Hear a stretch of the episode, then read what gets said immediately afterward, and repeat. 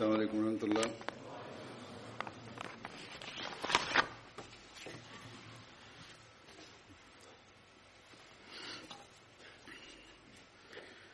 أشهد أن لا إله إلا الله وحده لا شريك له وأشهد أن محمدا عبده ورسوله أما بعد فأعوذ بالله من الشيطان الرجيم بسم الله الرحمن الرحيم الحمد لله رب العالمين الرحمن الرحيم مالك يوم الدين إياك نعبد وإياك نستعين اهدنا الصراط المستقيم صراط الذين أنعمت عليهم غير المغضوب عليهم ولا الضالين. இன்று அல்லாஹ்வின் அருளால் ஜமாத் அஹ்மதியா ஹாலண்டுடைய ஆண்டு மாநாடு தொடங்குகிறது. பல வருடங்களுக்கு பிறகு எனக்கும் உங்கள் மாநாட்டில் கலந்து கொள்ள வாய்ப்பு தருகிறான். பல வருடமாக அமீர் சாப் ஜல்சாவுக்கு வருமாறு கூறி வருகிறார். ஆனால் மற்ற ஜமாத் பணிகளின் காரணத்தினால் விருப்பம் இருந்தும் வர முடியவில்லை. எவ்வாறு இருப்பினும் அல்லாஹ்வின் விருப்பம் என்னை இன்று இந்த மாநாட்டில் கலந்து கொள்ள செய்துள்ளது. கடந்த சில வருடங்களாக ஹண்ட் ஜமாத்தின் மக்கள் எண்ணிக்கை அதிகமாகியுள்ளது, 3-1 அதிகமாக உள்ளது. நிறைய பேர் பாகிஸ்தானில் இருந்தும் ஹிஜ்ரத் செய்து வந்துள்ளனர். சில புதியவர்கள் ஜமாத்தில் இணைந்திருக்கிறார்கள். எவ்வாறு இருப்பினும் உலகில் மற்ற பகுதிகளில் ஜமாத்து போன்று ஹாலண்டு ஜமாத்தும் அதன் எண்ணிக்கை மற்றும் வசதி வாய்ப்பு அடிப்படையில் முன்னேறி கொண்டிருக்கிறது. லிட்ரேச்சர் போன்றவற்றில் வெளியீடுகளையும் நல்ல முறையில் செய்து வருகிறது. புதிய சென்டர் மற்றும் மஸ்ஜிதும் கூட ஜமாத்திற்கு கிடைத்துள்ளது. நான் பார்த்ததில்லை. நான் இந்த மஸ்ஜிதினுடைய அழகு குறித்து கேள்விப்பட்டேன். நீங்கள் மிகச்சிறந்த பள்ளி கட்டியிருப்பதாக கேள்விப்பட்டேன். இன்ஷா அல்லாஹ் அடுத்த வாரம் அதன் திறப்பு விழாவும் நடக்கும். அதாவது சம்பிரதாயமான திறப்பு விழா இப்போது அங்கு தொழுகை நடைபெற்று கொண்டுதான் இருக்கும் என்று நம்புகிறேன். நடந்து கொண்டுதான் இருக்கிறது. ஆனால் எப்போதும் நினைவில் கொள்ளுங்கள், இந்த எண்ணிக்கையினுடைய அதிகரிப்பு மிஷன், பள்ளி கட்டுதல், சென்டர்கள் உருவாக்குதல் இவையெல்லாம் எப்போது பயன் தரும் என்றால் அதன் நோக்கம் நிறைவேற வேண்டும். இங்கே வாழும் ஒவ்வொரு அஹ்மதியும் தம்மை ஆய்வு செய்ய வேண்டும். அன்னாரை பார்த்து பின்பற்ற வேண்டியது அவசியம். ஹதரத் மசீமூத் அலி இஸ்லாமுடைய ஜமாத்தின் கீழ் வந்ததன் நோக்கத்தை நிறைவேற்ற வேண்டும். நான் கூறியது போன்று பல வருடங்களாக பல அஹ்மதிகள் ஹிஜ்ரத் செய்து வந்துள்ளார்கள். இதனால் ஜமாத்துடைய எண்ணிக்கை அதிகரித்துள்ளது. அவர்கள் ஏன் இடம்பெயர்ந்து வந்தார்கள்? காரணம், குறிப்பாக பாகிஸ்தானில் அஹ்மதிகளுக்கு மார்க்க சுதந்திரம் இல்லை. அஹ்மதிகளை மார்க்கத்தின்பால் நெருக்கடி செய்யப்படுகிறது. அவர்களின் உரிமைகள் பறிக்கப்படுகின்றன. அவர்கள் காலத்தின் இமாமை ஹதரத் நபிகள் நாயகம் ஸல்லல்லாஹு அலைஹி வஸல்லம் அவர்களின் முன்னறிவிப்புக்கு ஏற்ப நம்பியதனால்தான் இவை செய்யப்படுகின்றன. நாம் அல்லாஹ்வின் பெயரை கூறவும் அவனை இபாதத் செய்யவும் தடுக்கப்பட காரணம் நாம் ஹதரத் நபிகள் நாயகம் ஸல்லல்லாஹு அலைஹி வஸல்லம் உடைய உண்மை பேரன்பரின் பையத்தில் ஏன் வந்தோம் என்பதனால்தான். பள்ளிகளை கட்டுவது ஒருபுறம் இருக்கட்டும், நம்மை மக்களின் தர்பியத்திற்காக மாநாடு இஸ்திமா நடத்தவும் கூட தடுக்கப்பட்டுள்ளோம். இன்னும் சொல்வதாயின் சட்டப்படி வீட்டில் கூட தொழ முடியாது, தியாக பெருநாளில் குர்பானி கொடுக்க முடியாது, சட்டமானதற்கு அனுமதி தருவதில்லை. இதற்காக வழக்கு போடப்படுகிறது. காரணம் பேர் தாங்கிய ஆலிம்களின் குழப்பத்தின் விளைவாகும். இந்நிலையில் நிறைய அகமதிகள் இடம்பெயர்ந்து மார்க்க சுதந்திரம் உள்ள மேற்கத்திய நாட்டிற்கு சென்று விடுகின்றனர். உங்களிலும் பலர் இடம்பெயர்ந்து வந்துள்ளவர்கள்தான். இங்கு மார்க்க சுதந்திரம் உள்ளது. பொருளாதார வருவாய் நிலைகளிலும் தமது நிலைமைகளை மேம்படுத்த வாய்ப்புகள் உள்ளன. எனவே ஒவ்வொரு அகமதியும் கட்டுப்பாடுகளில் இருந்து மீண்டு இங்கு வாழ்கிறார்கள். குறிப்பாக பாகிஸ்தானில் இருந்து வந்தவர்கள் அதற்காக இறைவனுக்கு நன்றி செலுத்த வேண்டும். ஹதரத் மஸீஹ் மவ்ஊத் அலைஹி இஸ்லாமுடைய பையத்தின் கீழ் வந்ததன் உரிமையை தர முழுமையாக முயற்சி செய்ய வேண்டும். உங்கள் ஆன்மீக அறிவு நல்லொழுக்க நிலைகளை மேம்படுத்த முயற்சி செய்ய வேண்டும்.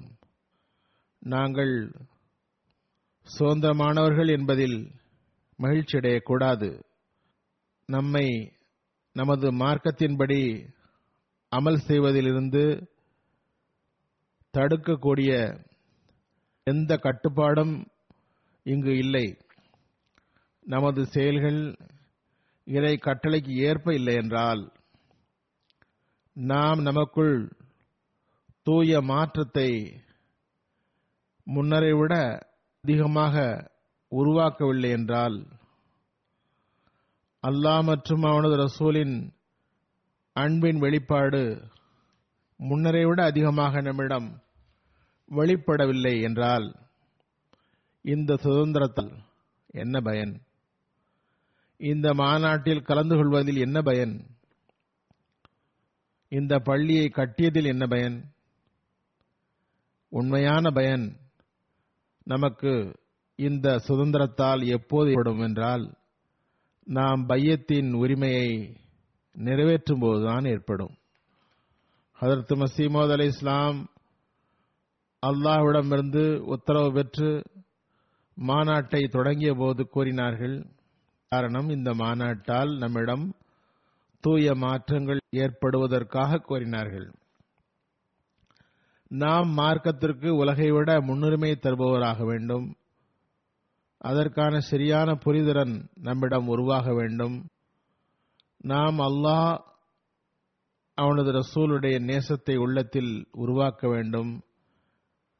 நம்மிடம் ஆன்மீக நல்லொழுக்க அறிவு ரீதியான மேம்பாடு ஏற்பட வேண்டும். அதற்கு முடிந்தவரை எல்லா முயற்சிகளும் செய்ய வேண்டும். எனவே இது பற்றி ஹதரத் மஸீஹ் மவ்ஊத் அலைஹி இஸ்லாம் ஒரு இடத்தில் மாநாட்டின் நோக்கங்களை பற்றி கூறுகிறார்கள். நமது பையத்தின் கீழ் வந்தவருக்கு போதனை செய்தவாறு அவர்கள் கூறுகின்றார்கள், எல்லா கலங்கமற்றவர்களும் பையத்தில் இணைந்தவர்களும் இந்த எளியோனிடமிருந்து அறிந்து கொள்ள வேண்டிய விஷயமாவது அவர்கள் உள்ளத்தில் உலகியல் நேசம் குளிர்ந்துவிட வேண்டும். கண்ணியத்திற்குரிய எஜமானர் ஒப்புக்கொள்ளப்பட்ட ரசூல் ஸல்லல்லாஹு அலைஹி வஸல்லம் உடைய அன்பு உள்ளத்தில் மேலோங்க வேண்டும். எத்தகைய தனித்தன்மை உருவாக வேண்டுமென்றால் அதனால் மறுமை பயணம் சுமையாக ஆகாமல் இருக்க வேண்டும். இது ஒரு தெளிவான வழிகாட்டலாகும். எனது பையத்தில் வந்துவிட்டதாக வெறும் வாதம் மட்டும் செய்யாதீர்கள். மாறாக களங்கமற்றோர்களில் இணைந்து விடுங்கள். மாசற்ற தன்மை, பற்று, விசுவாசம் இவற்றில் முன்னேற்றம் போது ஏற்படும் என்றால் அல்லாஹ் தஆலா மற்றும் அவனது ஒப்புக்கொள்ளப்பட்ட ரசூல் ஸல்லல்லாஹு அலைஹி வஸல்லமுடைய நேசம் எல்லா நேசங்களையும் விட அதிகமாக இருக்க வேண்டும். எனவே பையத்து நிபந்தனையில் அன்னார் ஒரு நிபந்தனை இவ்வாறு வைத்துள்ளார்கள். கால அல்லாஹு கால ரசூலை, அதாவது அல்லாஹ் கூறியது ரசூல் கூறியது ஆகியவற்றை எல்லா நிலையிலும் மற்றவற்றை விட அமல் செய்யக்கதாக கருதுவேன். பையத் செய்தவர் இவ்வாறு செய்கிறார். அல்லாஹ் மற்றும் அவனது ரசூலுடைய ஒவ்வொரு கூற்றையும் உண்மையான அன்பு இருக்கும்போதுதான் வழிகாட்டியாக எடுக்க முடியும். ஆகவே இந்த மாநாடு நடத்துவதற்கு காரணம் மீண்டும் மீண்டும் நாம் இதனை நினைவு கூறுவதற்காகவே ஆகும். நமது பையத்தின் நோக்கம் என்ன? உலக ஆசை முற்றிலும் வெளியேற்றக்கூடிய இதுவும் அல்லாஹ் மற்றும் அவனுடைய ரசூலுடைய அன்பு மேலோங்குவதும் சாதாரண விஷயம் அல்ல. இதற்காக பெரிய முயற்சி செய்ய வேண்டியிருக்கிறது. நாம் பையத்து உடன்படிக்கை செய்தோம் என்றால் முயற்சி செய்தோம், செய்யவும் வேண்டும். நாம் நமது உலகியல் பணிகள், வணக்க வழிபாட்டிற்காக தியாகங்கள் செய்ய வேண்டி வரும். உலகியல் பணிகளை அல்லாஹ்வின் உரிமையை நிறைவேற்றுவதற்காக தியாகம் செய்ய வேண்டி வரும். எந்த விஷயம் நம்மை இறை நெருக்கத்தில் இருந்து எடுக்கிறதோ அதிலிருந்து தப்ப வேண்டும். நமது வேலைகள், வியாபாரங்கள் அல்லாஹ்வுடைய உரிமைகளை செலுத்துவதிலிருந்து தடுக்கின்றன என்றால் நாம் ஹதரத் மசீமோத் அலி இஸ்லாம் ஜமாத்தில் இருப்பதற்கு தீமைகளிலிருந்து விலக வேண்டும் என்றும் அந்த தடைகளை அகற்ற வேண்டும் என்பதையும் உணர வேண்டும். அதுபோன்று நமது அகங்காரம், பெயர் தாங்கி உலகியல் பிரபலங்கள், எமது சுயநலமான யோசனைகள், செயல்கள் அடியார்களுக்குரிய உரிமையை தருவதில் இருந்து தடுக்கின்றன என்றால் அதுவும் அல்லாஹ்வின் கட்டளைக்கு கட்டுப்படாமையா. அடியாரின் உரிமைகளை செலுத்துவதற்கும் அல்லாஹ்தான் கட்டளையிட்டுள்ளான். அதற்கு நாம் கட்டுப்படாமல் ஹதரத் மசீமோத் அலி இஸ்லாமுடைய ஜமாத்தில் வந்ததன் நோத்தை நிறைவேற்ற முடியாது. இதன் பக்கம் உங்களை அவர்கள் கவனமூட்டியுள்ளார்கள். அது என்ன விஷயம் என்றால் ஹதரத் ரசூலுல்லாஹி ஸல்லல்லாஹு அலைஹி வஸல்லம் மீது அன்பு கொள்வதாகும். தெளிவுபடுத்தியுள்ளார்கள். ஹதரத் ரசூலே கரீம் ஸல்லல்லாஹு அலைஹி வஸல்லம் மீது அன்பு கொள்ளுதல் எல்லா மனிதரைவிடவும் அதிகமாக இருக்க வேண்டும், அனைத்தையும் சூழ்ந்திருக்க வேண்டும். இறைவன் வரை நாம் ஹதரத் ரசூலுல்லாஹி ஸல்லல்லாஹு அலைஹி வஸல்லம் அவர்கள் மூலமே சென்றடைய முடியும். அன்னாரது கட்டளைப்படி அமல் செய்தவாறு அன்னாரது சுன்னத்தின்படி செல்வதால் தான் இறைவன் வரை சென்றடைய முடியும். துஆக்கள் ஒப்புக்கொள்ளப்படுதல் நல்ல முறையில் நல்ல முடிவை அடைவதற்கான வசீலா, வழியாக ஹதரத் நபிகள் நாயகம் ஸல்லல்லாஹு அலைஹி வஸல்லம் தான் இருக்கிறார்கள். ஹதரத் மசீமோத் அலி இஸ்லாம் கூறுகின்றார்கள், பாருங்கள் அல்லாஹ் திருக்குரானில் கூறுகின்றான், குல் இன் குந்தும் துஹிப்பூன அல்லாஹ ஃபத்தபியூனி யுஹிப்குமுல்லாஹ். கூறுக, நீங்கள் அல்லாஹ்விடம் அன்பு கொண்டீர்கள் என்றால் என்னை பின்பற்றுங்கள், இந்நிலையில் அவர்களும் உங்களுடன் அன்பு கொள்வர், அல்லாஹ்வும் அன்பு கொள்வான். இதற்கு நீங்கள் ரசூலுல்லாஹி ஸல்லல்லாஹு அலைஹி வஸல்லம் அவர்களை பின்பற்ற வேண்டும், அவர்களின் சுன்னப்படி அமல் செய்ய வேண்டும், அவர்களின் கட்டளையை கடைபிடிக்க வேண்டும். ஹதரத் மஸீஹ் மவ்ஊத் அலைஹிஸ்ஸலாம் கூறுகிறார்கள், இறைவனது அன்பிற்குரியவர் ஆவதற்கு ஹதரத் ரசூலுல்லாஹி ஸல்லல்லாஹு அலைஹி வஸல்லம் அவர்களை பின்பற்றுவதே ஒரே வழியாகும். உங்களை இறைவனுடன் இணைக்க வேறு வழி இல்லை. மனிதன் தனித்த இணையற்ற இறைவனை தேட வேண்டும், அதுவே நோக்கம். வேறு எந்த ஒன்றையும் அவனுக்கு எதிரில் நிறுத்தக்கூடாது. கூறினார்கள், இணை வைப்பு மற்றும் விதாத்தில் இருந்து விலக வேண்டும், மன எழுச்சிகளை பின்பற்றக்கூடாது. பாருங்கள், மீண்டும் கூறுகிறேன், ஹதரத் ரசூலுல்லாஹி ஸல்லல்லாஹு அலைஹி வஸல்லம் உடைய உண்மையான வழியை தவிர எந்த வகையிலும் மனிதன் வெற்றி பெற முடியாது. அன்னார் கூறுகின்றார்கள், நமது ஒரே வேதமாகிய திருக்குரான் அந்த ரசூலின் மீது இறங்கியுள்ளது. அதனை பின்பற்றுவதன் மூலம்தான் நாம் இறைவனை பெற முடியும். நினைவில் கொள்ளுங்கள், திருக்குரான் மற்றும் ஹதரத் ரசூலுல்லாஹி ஸல்லல்லாஹு அலைஹி வஸல்லம் அவர்களை பின்பற்றுதல் தொழுகை, நோன்பு போன்றவைக்கு ஒரு வழிமுறைதான் உள்ளது. அது தவிர இறைவனின் அருளை திறக்க வேறு சாவி இல்லை. இது ஒரே வழியாகும், வேறு மற்ற வழி இல்லை. ஆகவே இந்த பர்க்கத்துகளை பெறுவதற்கு ஹதரத் ரசூலுல்லாஹி ஸல்லல்லாஹு அலைஹி வஸல்லம் மீது அன்பின் காரணத்தினால்தான் ஹதரத் நபிகள் நாயகம் ஸல்லல்லாஹு அலைஹி வஸல்லம் உடைய கட்டளையை வெளிப்பதும் அவசியமாகும். இது இல்லை என்றால் ஹதரத் மஸீஹ் மவ்ஊத் அலைஹிஸ்ஸலாம் உடைய ஜமாத்தில் பையத் செய்தது பயனற்றதாகும். நீங்கள் மாநாட்டில் கூடுவதும் பயனற்றது. ஹதரத் மஸீஹ் மவ்ஊத் அலைஹிஸ்ஸலாம் கூறினார்கள், நான் இறைவனது அன்பிற்குரியவரின் பேரன்பனாவேன். நீங்கள் எனது பையத்தில் இருக்க விரும்பினால் நிச்சயமாக எனது அன்பிற்குரியவருடன் அன்பு கொள்ளேண்டும். கூறினார்கள், நீங்கள் உங்களிடம் தனித்துவத்தை ஏற்படுத்துங்கள். அதாவது நீங்கள் எத்தகைய நிலையை உருவாக்க வேண்டுமென்றால் உலகியல் ஆசாபாசங்களில் இருந்து விலகிவிடுங்கள். உங்களது ஒவ்வொரு செயலும் அல்லாஹ் மற்றும் அவனது ஒப்புக்கொள்ளப்பட்ட ரசூலின் கட்டளைக்கு ஏற்ப இருக்க வேண்டும். நிச்சயமாக உலகில் சம்பாதிப்பது, வேலைவது தடுக்கப்பட்டதல்ல. இறைவனே அதற்கு கட்டளையிட்டுள்ளான்.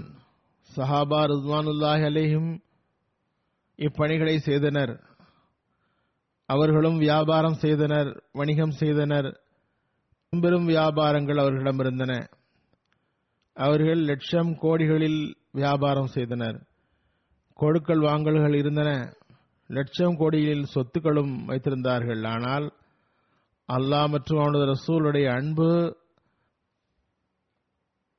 அவர்களிடம் அவற்றை விட மிகைத்திருந்தது.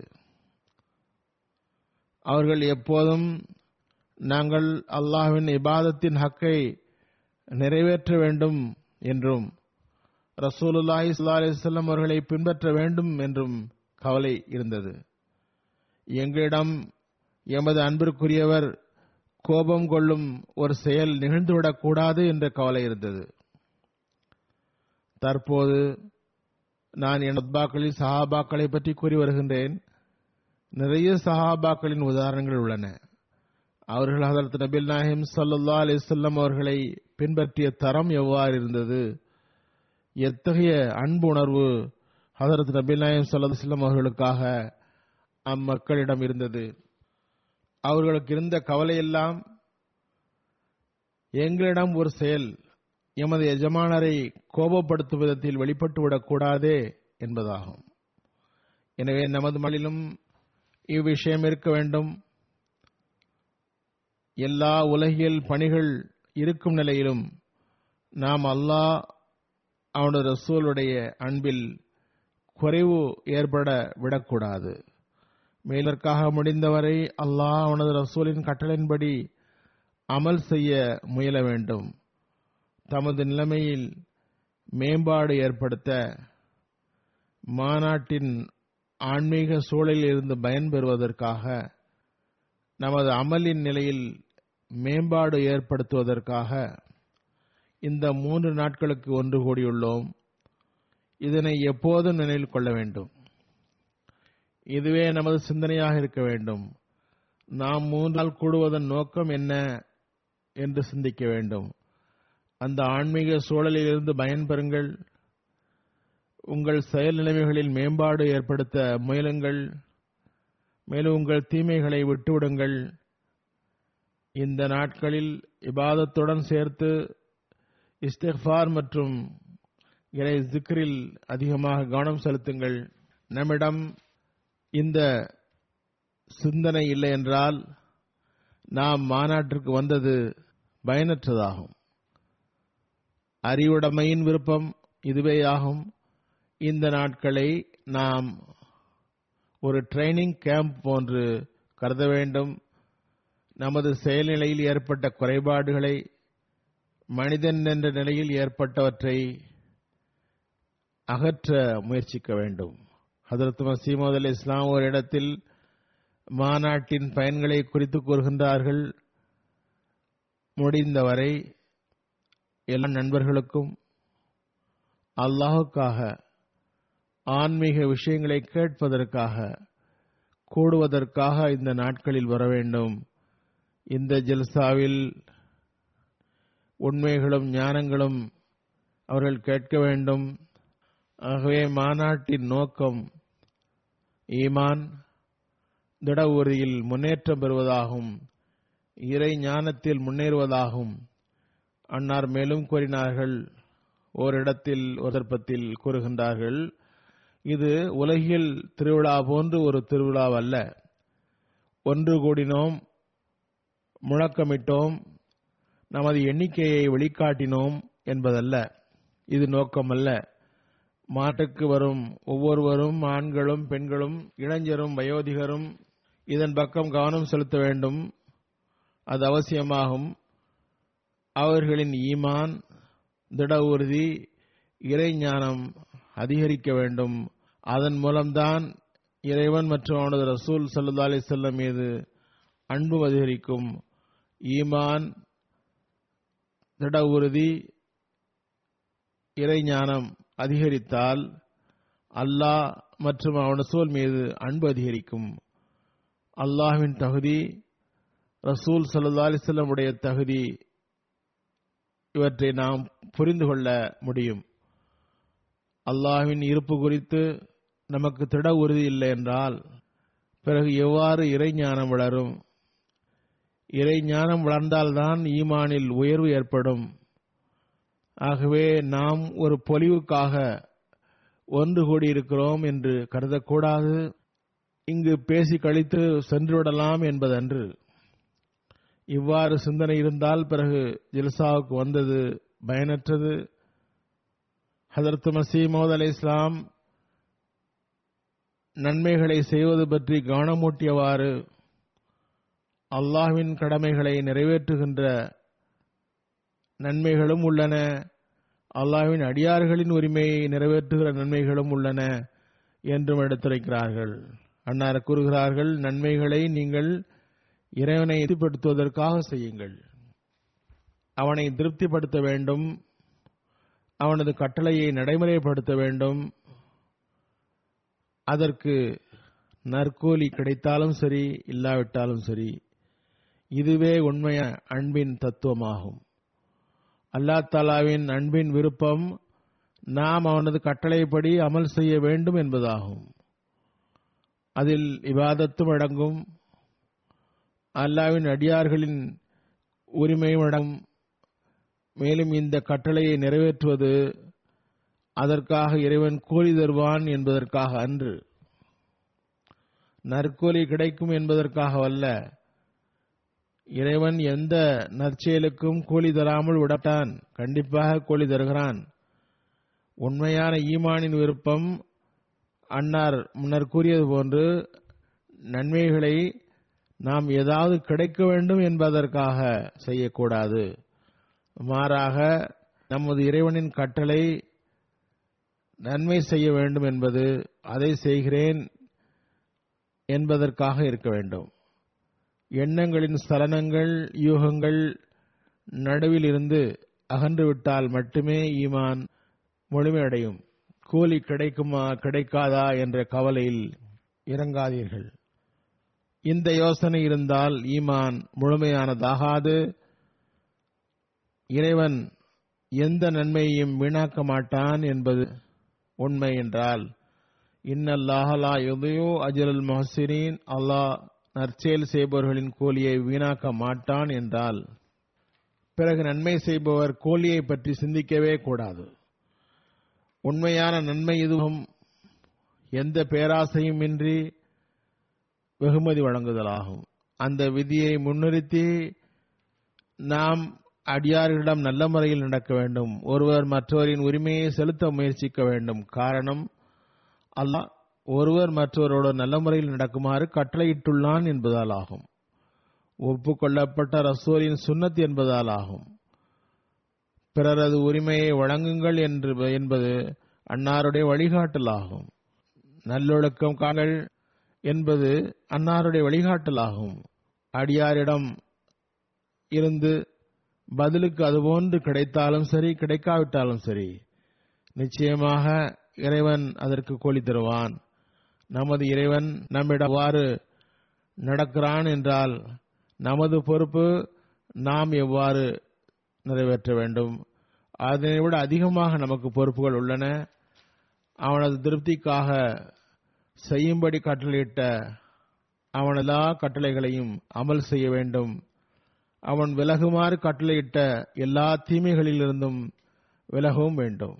இவ்வாறு இந்த முன்னேற்றமடைந்த நாட்டில் நாம் நமது நிலைமைகளை சுதந்திரம் என்ற பெயரில் ஒவ்வொரு வீணான தீய செயல்களில் படுகின்ற சூழலில் வந்துவிடாமல் கண்டிப்பாக பார்த்து கொள்வது அவசியமாகும். சில நேரங்களில் அழுக்குகள் நன்மை உருவாவதை எடுக்கின்றன. நிலைமைகள் மேம்பட்டதனால் மனிதன் கடந்த காலத்தை மறந்துவிடுகின்றான். நாம் கருதுகின்றோம், இந்த உலகியல் பணியை நாம் செய்யாவிட்டால் நமக்கு நஷ்டம் ஏற்படும். ஆனால் கூறுகின்றான், வாழ்வாதாரம் தருபவன் நானே ஆவேன். ஆகவே இது பொதுவாக உலகவாதிகளிடம் காண கிடைக்கிறது. அவர்கள் நஷ்டம் ஏற்பட்டுவிடக்கூடாது என்பதில் கவனம் செலுத்துகின்றனர், அல்லாஹ்வின் உரிமையை செலுத்துவதில்லை. இவ்விஷயத்தில் துரதிருஷ்டவசமாக நம்மோர்களும் அடங்குவர். தமது தொழுகைகளை தமது பணிகளுக்காக தியாகம் செய்கின்றனர். தொழுகை நேரம் வந்தது, மறுபுறம் பணி இருக்கிறதால் தொழுகையை விட்டுவிட்டு, சில நேரங்களில் சேர்த்து தொழுதுவிட்டு, சிலர் தொழுகையை மறந்தும் விட்டு விடுகிறார்கள். ஆனால் உலகியல் பணியை விடுவதில்லை. இதிலிருந்து நாம் விலக முயற்சிக்க வேண்டும். பிறகு தொழுகையை வேக வேகமாக தொழுகின்றார்கள். ஒரு கடமையை கழுத்திலிருந்து இறக்கி வைக்க வேண்டும் என்பது போன்று செய்கின்றார்கள். நான் முன்னரும் கூறினேன், இது அல்லாஹ்வின் மீது அன்பு அல்ல, இது உலகின் மீது கொண்ட அன்பின் வெளிப்பாடாகும். ஆகவே ஹதரத் மஸீஹ் மவ்ஊத் அலைஹிஸ்ஸலாம் இடம் பையத் செய்ததனுடைய உரிமையை நிறைவேற்ற வேண்டும். அல்லாஹ்வுக்கு இபாதத் செய்வதில் உரிமையை நிறைவேற்ற வேண்டும். ஹதரத் மஸீஹ் மவ்ஊத் அலைஹிஸ்ஸலாம் இதன் பக்கம் நமக்கு கவனமூட்டியவாறு கூறுகின்றார்கள், இந்த உண்மையை புரிந்து கொள்ளுங்கள், இபாதத் அல்லாஹ்வின் அன்பில் தோய்ந்தவாறு செய்யப்பட வேண்டும். அதுவே அசல் விஷயமாகும். அல்லாஹ்வின் இபாதத்தை கடமை என்று கருதி தலையில் போட்டுக் கொள்ளாதீர்கள். மாறாக கடமையில் சொந்த அன்பு இடம்பெற வேண்டும்.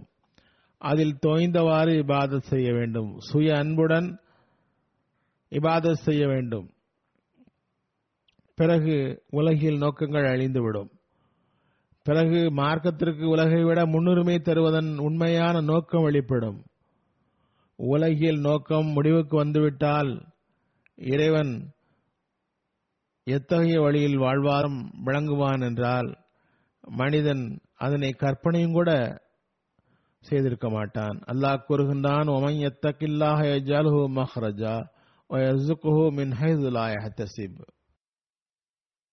எவர் அல்லாஹுக்கு அஞ்சுகிறாரோ அவருக்காக அல்லாஹ் ஏதாவது ஒரு வழியில் வாழ்வாதாரம் தருவான். அவன் எங்கிருந்து தருவான் என்றால், அங்கிருந்து வருவது குறித்து அவன் கற்பனை செய்திருக்க மாட்டான்.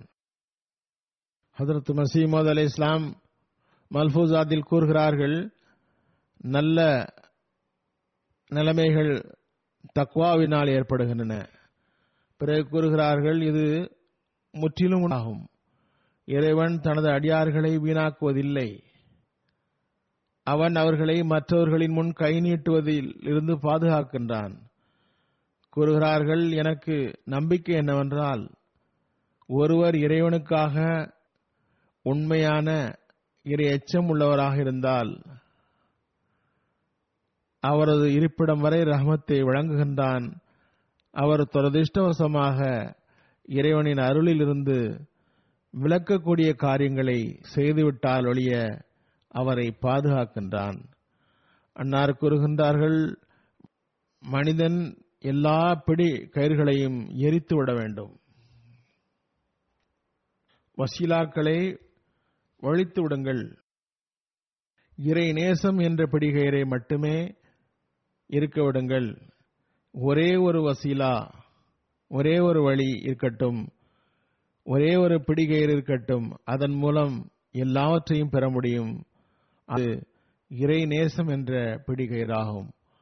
அன்னார் கூறினார்கள், உண்மை என்னவென்றால், ஒருவர் இறைவனுக்காக ஆகிவிட்டால் இறைவன் அவருக்காக ஆகிவிடுகின்றான்.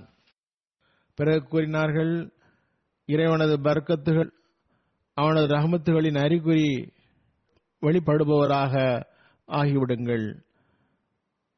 கூறுகின்றார்கள், ஒரு மனிதர் வயதை பெறுவதன் நோக்கம் கீழ்த்தரமான உலக ஆபாசங்களை பெறுவதற்காக என்றால் அவரது வயது என்ன பயன் தரப்போகிறது? எனக்கு வயது கிடைக்க வேண்டும், வாழ்நாள் கிடைக்க வேண்டும் என்று நோக்கம் இருக்கும் என்றால், உலகில் இன்பங்கள் கிடைக்க வேண்டும் என்றால் அதனால் என்ன பயன்? அதில் இறைவனது பங்கு சிறிதும் இல்லை. அவர் தனது வயதின் நோக்கமாக சுவையான உணவை உண்ணுதல், உறங்குதல், மனைவி மக்கள், நல்ல வீடு பெரிதாக கட்டுதல், நல்ல தோட்டங்கள், இவற்றிலேயே முடித்துக் கொள்கிறார். அவர் தமது வயிற்றின் அடிமையாவார். இத்தகையவர் அல்லாஹ்வின் அடியார் அல்ல, அவனுக்கு இபாதத் செய்பவர் அல்ல. அவரை அடியார் என்று கூறவே முடியாது. மாறாக அவர் தமது சொந்த நோக்கங்களுக்கு இபாதத் செய்கிறார்.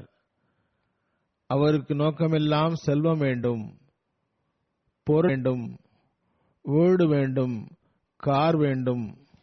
முன்னர் குதிரைகளை வைத்திருந்தார்கள், எனவே குதிரையை உதாரணமாக கூறியுள்ளார்கள். இன்று கார்கள் வேண்டும், நல்ல வகை கார்கள் வேண்டும். இவை நோக்கமல்ல. இவற்றிலிருந்து பயன்பெறுவது, அல்லாஹ்வின் அருள்களை பயன்படுத்துவது கண்டிப்பாக அவசியமாகும். ஆனால் அது மட்டுமே நோக்கமாக இருக்கக்கூடாது கூறினார்கள். பிறகர் அந்த பொருள்களின் அடிமையாவார், அதற்கு இபாதத் செய்கிறார். அத்தகைய மனிதரை அல்லாஹ்வின் அடியார் என்றும் அவனுக்கு இபாதத் செய்பவர் என்றும் கூற இயலாது. அவர் தமது சொந்த நோக்கங்களை வணங்குகிறார். கூறினார்கள், அவர் தனது நோக்கமும் வேண்டுவதும் வணங்கு பொருளும் ஆக மன கிளர்ச்சி மற்றும் மன இச்சைகளை அளித்திருக்கிறார். ஆகவே அவரது விருப்பமும் அதுவேயாகும். ஆனால் மனிதனது பிறப்பின் அடிப்படை நோக்கமாக தனது இபாதத்தையே அல்லாஹ் வைத்துள்ளான். அல்லாஹ் கூறுகின்றான், ஒமா கலக்துல் வல் இன்சா இல்லா லியபுதூன். மனிதர்களையும் ஜின்களையும் நான் என்னை வணங்குவதற்காகவே படைத்துள்ளேன். ஆகவே தீர்ப்பு வழங்கிவிட்டான். இறை வணக்கமே நோக்கமாக இருக்க வேண்டும். இந்த நோக்கத்திற்காகவே இந்த செயலகம் உருவாக்கப்பட்டுள்ளது. இதுவன்றி இதற்கு எதிரில் வேறு விருப்பங்களை கொள்ளுதல் என்பது மாற்றமாக நடைபெறுகின்ற காரியம். அவன் உலகிழுகின்றான், அவருக்கு வேறு நோக்கங்கள் உள்ளன. அல்லாஹ்வை வணங்குவதை விட்டு உலகியல் நோக்கம் அதிகமாகிவிட்டது. ஆகவே இவை நம்மை கவலை கொள்ள செய்யும் விஷயங்களாகும். எவ்வாறு நாம் நமது நோக்கத்தை பெறுபவராக ஆவோம் என்று கவலைப்பட வேண்டும். இந்த கீழ்த்தர உலகினை குறித்து கவலை கொள்ளாதீர்கள். நமது சிந்தனை, உழைப்பு ஆகியவை உலகை பெறுவதற்காக மட்டுமே இருக்கக்கூடாது. நாம் நமது வாழ்வின் அசல் நோக்கத்தை பெற நமது எல்லா திறமைகளையும் பயன்படுத்த வேண்டும். இந்த நாட்டிற்கு வந்து நாம் அல்லாஹ்வின் அருளை ஈர்க்க முயன்றவாறு அவனது இபாதத்தின் உரிமைகளை நிறைவேற்றுபவர்களாக வேண்டும். நமது விருப்பங்கள், நாட்டங்கள் ஹதரத் மசீமது அலை இஸ்லாம் வந்ததற்கு மாற்றமாக வேண்டாம். நாம் நம்மை படைத்தவனை கண்டறிந்தவாறு நமது படைப்பின் நோக்கத்தை நிறைவேற்றுபவர் ஆக வேண்டும். இதற்காக ஹதரத் மசீமது அலை இஸ்லாமை அல்லாஹ் அனுப்பினான். அதனை நிறைவேற்றுவோராகுங்கள்.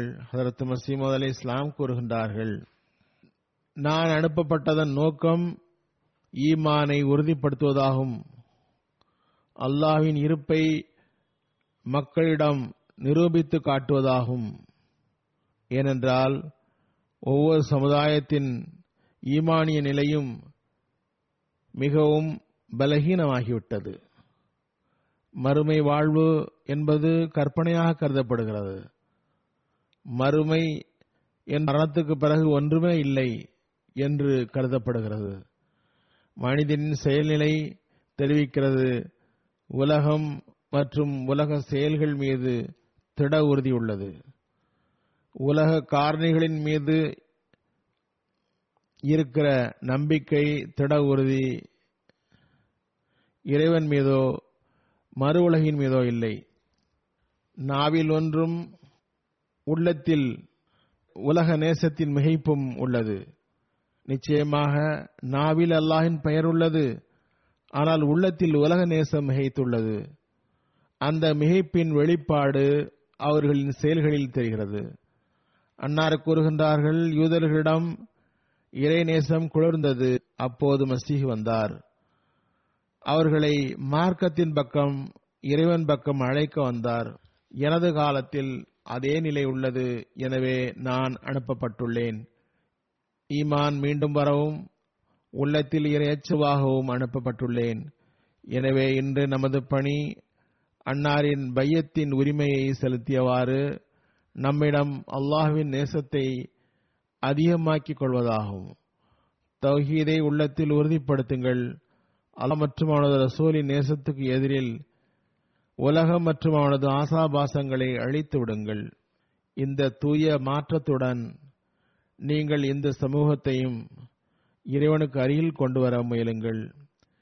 இன்று உலகம் இறை இருப்பை நம்ப மறுக்கிறது. ஒவ்வொரு வருடமும் பெரும் எண்ணிக்கையில் மக்கள் இறைவனின் இருப்பை மறுப்பதில் செல்கிறார்கள், மார்க்கத்தை விட்டு செல்கிறார்கள். கிறிஸ்தவர்களும் சரி, முஸ்லீம்களும் சரி. சில நேரங்களில் முஸ்லீம்களிடம் கூட இம்மக்கள் மறுக்கிறார்கள் என்றால், அதே வேளையில் நாம் இறை நேசத்தை உள்ளத்தில் உருவாக்கியவாறு உலகையும் இறை இருப்பை குறித்து கவனமூட்ட வேண்டியிருக்கிறது. அப்போதுதான் நாம் இந்த ஜல்சாவின் நோக்கத்தை நிறைவேற்றியவர்களாவோம். அப்போதுதான் ஹதரத் மசீமது அலை இஸ்லாமுடைய பையத்தின் உரிமையை நிறைவேற்றியவராவோம். நமக்குள் இறை நேசத்தையும் ரசூலின் நேசத்தையும் உருவாக்குவது போதுமானதன்று. அது மட்டுமே நமது பணி அல்ல, அதனை விட அதிகமாக நமது பணி உள்ளது. நமது சந்ததிகள், பிள்ளைகளின் உள்ளத்திலும் இறைவனின் நேசம், அவனது ரசூலின் நேசத்தை உருவாக்குவதற்காக முழுமையாக முயற்சிக்க வேண்டும். அதுபோன்று நான் கூறியது போன்று உலகையும் இறைவனது இருப்பினை குறித்து கவனம் மூட்ட வேண்டும். ஹதரத் மசீஹ் அவர்களுடைய பையத்தில் வந்ததும் அன்னாரது பிரச்சாரம் மற்றும் நோக்கத்தை மேம்படுத்துவதும் நமது கடமையாகும். அல்லாஹ் நமக்கு அதற்கு வாய்ப்பு தருவானாக. இந்த ஜல்சாவின் நாட்களில் உங்களின் இபாதத்தின் தகுதி ஏற்றவும் அதில் நிலைத்து இருப்பதற்கும் நாம் முயற்சி செய்து வருவோமாக. அல்லாஹ் மற்றும் அவனது ரசூலுடைய நேசத்தில் எப்போதும் வளர்ந்து கொண்டே இருப்போமாக. உலகியல் ரசனைகள் விருப்பங்கள் நம்மீது ஒருபோதும் அழுத்தாமல் இருக்கட்டுமாக. இவை அனைத்தையும் நினைவில் கொள்ளுங்கள். அல்லாஹ்வின் அருளின்றி நடக்க முடியாது. எனவே அவனது அருளை ஈர்ப்பதற்காக நிறைய துஆ செய்வது அவசியமாகும். இதன் பக்கம் அதிகமாக கவனம் செலுத்துங்கள்.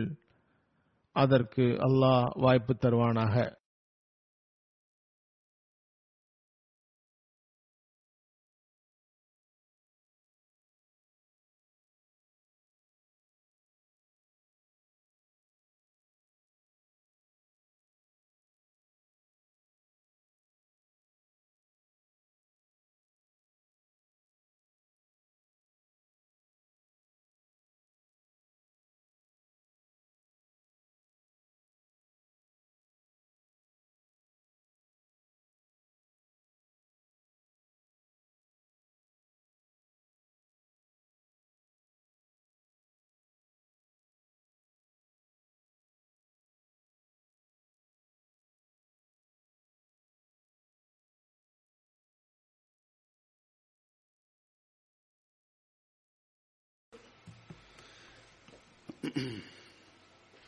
Alhamdulillah